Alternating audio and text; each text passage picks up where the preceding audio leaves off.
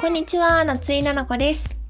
えー、もうすっかりお久しぶりになっちゃいましたね。皆様いかがお過ごしですか？もう年末ですね。私はですね、まあお家のお掃除をしたりとか、いろんな台本を整理したりとか、まあ年末らしい感じで過ごしておりますが、あの、今日はね、サメちゃんはお休みなんですよ。なんかね、あの、仕事納めでお正月休みに入るっていうことで、まあ、とにかく今日は一人で収録をしております。夏井菜々子のショートラジオ、僕らの日常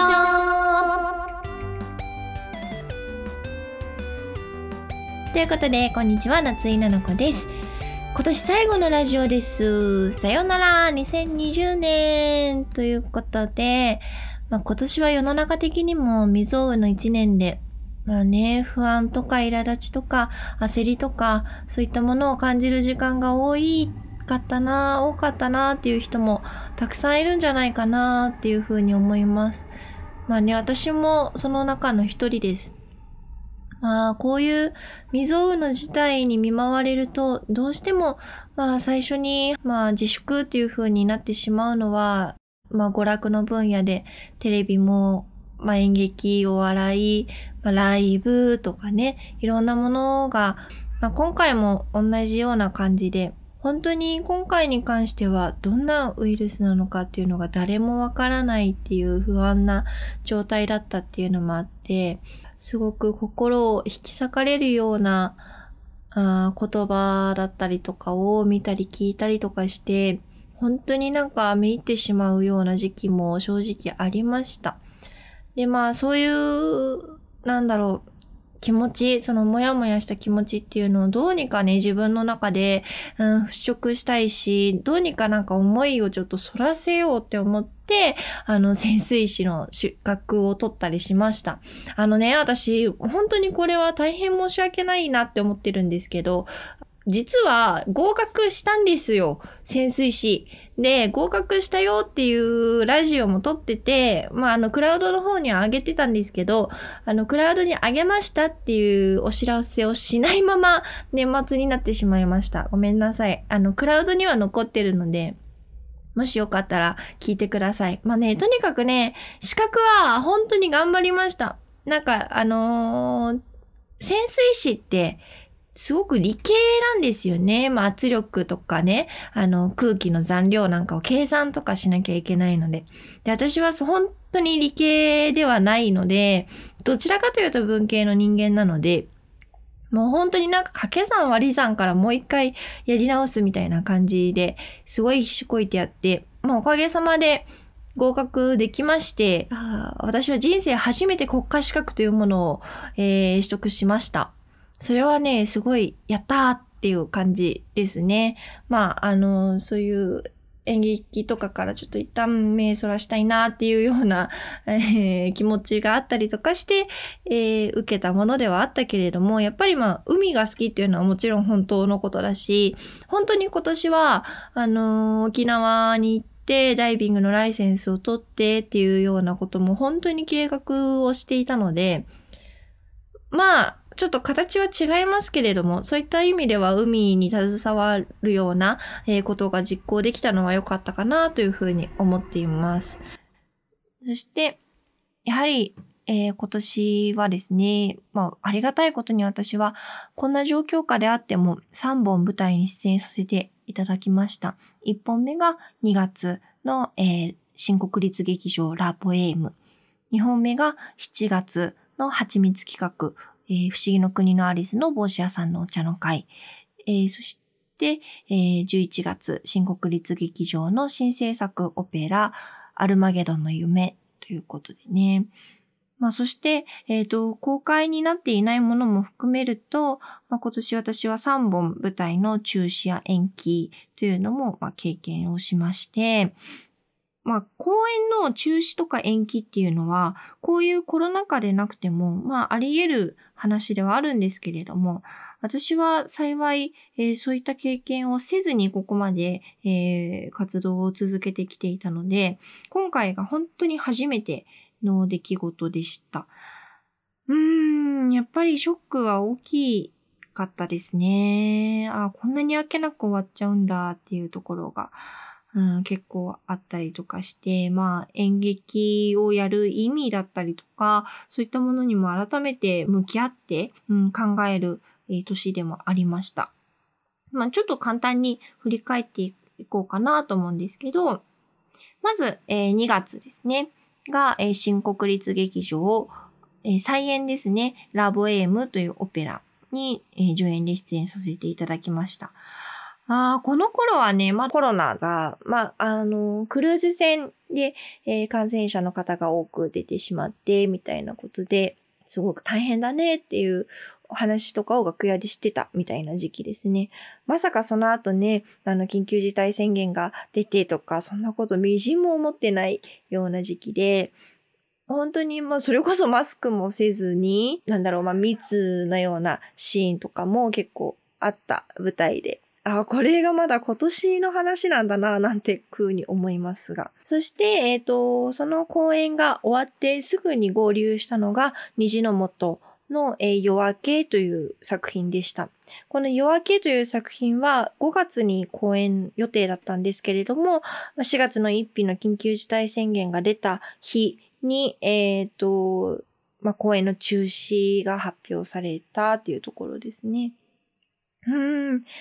あの、虹の元自体は何作品か携わらせていただいていますし、すごく信頼しているメンバーだし、その決断っていうのは本当に、まあ、あの、続けるんであっても、中止にするんであっても、どちらも英断だと私は思っていますが、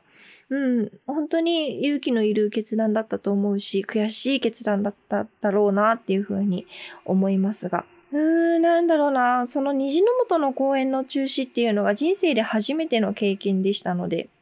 結構ショックが、なんだろうな、じわじわときた感じでしたかね。うん、もう、同じキャストとか、同じスタッフで、えー、上演することっていうのは基本的にはまあないんですよね。まあそれは皆さんそれぞれお忙しいっていうのももちろんありますし、うん、なので、ああ、えー、なんだろうな、ここから、えー、さらに頑張るぞっていう時だったので、うん、結構悔しいなっていう思いが大きかったですね。で、えっ、ー、と、まあ、公演自体の情報は解禁にはなっていなかったんですけれども、その夏にかけての舞台ももう一本、えー、中止になってしまいまして、で、えー、7月ですね。これはその中止になったっていう話をどこからか聞きつけた蜂蜜企画のマハラソウキくんが、まあ、あの、僕たちは、まこのコロナ禍ではあるんだけれども、えー、上演をしたいと思っているので、力を貸してくれませんかということで、声をかけていただきまして。まあ、なんていうのかななんかね、すごく迷いました、このコロナ禍で。うん、上演していいんだろうかっていうところもすごく迷ったんだけれども、私自身がやっぱりそういう、こういうなんだろうな、先の見えない暗い、えー、状況の時に一番元気をもらっていたのが演劇であったし、まあもちろん演劇以外のエンターテインメントと呼ばれる、娯楽と呼ばれるもの、音楽だったり、ね、絵だったりとか映画だったりとか、まあもういろんなものに、えっ、ー、と、勇気だったりとか元気だったりとか、うん、活力みたいなものをもらっているという事実があるので、何か私もそういったものを本当にわずかな力にしかならないだろうし、本当に細い光しか差すことはできないかもしれないけれど、誰かの生活に少しでも何か明るいものをお届けできたらいいなっていうことがあって、うん、えっ、ー、と、ぜひ出させてくださいということで出ました。まあ、やっぱり、まあその感染者が増えていた時期でもありましたので、本当にいろいろな葛藤が、まあそれは役者たちにもあったと思うし、えー、私にももちろんありましたし、団体側にも本当に最後の最後までどうしたらいいだろうか、どうしたらみんなが、えー、気持ちよく悲しい思いをせず、えー、舞台というものを楽しめるだろうかっていうので、いろいろ、えー、試行錯誤した公演でしたね。でもやっぱり、うん、カーテンコールでいただいた拍手は、うん、すごく特別なものに感じましたし、うん、なんか安心してね、泣いた覚えがありますね。なんかね、泣いて、すごい、あの 周りの共演者がすごい心配してしまったっていうね、ことがありましたが。うん、本当にありがたいなと思いました。そんな公演でしたね。で、えっ、ー、と、そこから、まあ、ちょっとお休みっていうような感じが入って、まあ、その間に潜水士の資格を取ったりとかして、で、えっ、ー、と、11月ですね、新国立劇場の新制作オペラ、アルマゲドンの夢に出させていただきました。こちらもやっぱりそのスタッフさんだったりとか劇場の方だったりとか、まあもちろん役者それぞれも、えっ、ー、と気をつけることがいっぱいありましたけれども、感染症対策っていうのを万全で、お客様にも、えー、キャストにも、スタッフにも、えー、誰も悲しい思いをしないっていうのを気を張ってというか、うん、全員で耐えた感じがありましたね。本当にそうですね。無事に上演できるんだろうかっていうことを、こんなに、えー、不安になるものなんだなっていうのを、この一年本当に、えー、感じましたけれども、このオペラもまさにそんな感じで、千秋楽を迎えるまで全く気が抜けないっていう感じはあったんですけれど、そうですね。私はカーテンコールの時の景色っていうのは、結構初舞台の時の景色から割と結構鮮明にどの作品も覚えているんですけれども、この新国立劇場の、えー、アルマゲドンの夢っていうののカーテンコールの景色っていうのも本当に、うん、特別なものでしたね。あの、スタンディングオベーションで皆様が、えー、拍手を送ってくださいまして、なんだろうな、なんかお帰りとかよくやってくれましたとかね、そういうような、あの、ブラボーとか言っちゃいけないことになってたんですよ。なので全くその声は聞こえないんですけれども、その分拍手に込められた思いみたいなのがすごく、えー、伝わってきて、うん、本当に私はこの現場に携われてよかったなっていうふうに思いましたね。うん。一生忘れないだろうなと思います。で、えっ、ー、と、その公演が終わって、えー、まあ、それと並行して行っていたんですけれども、劇団ラチェットレンチ、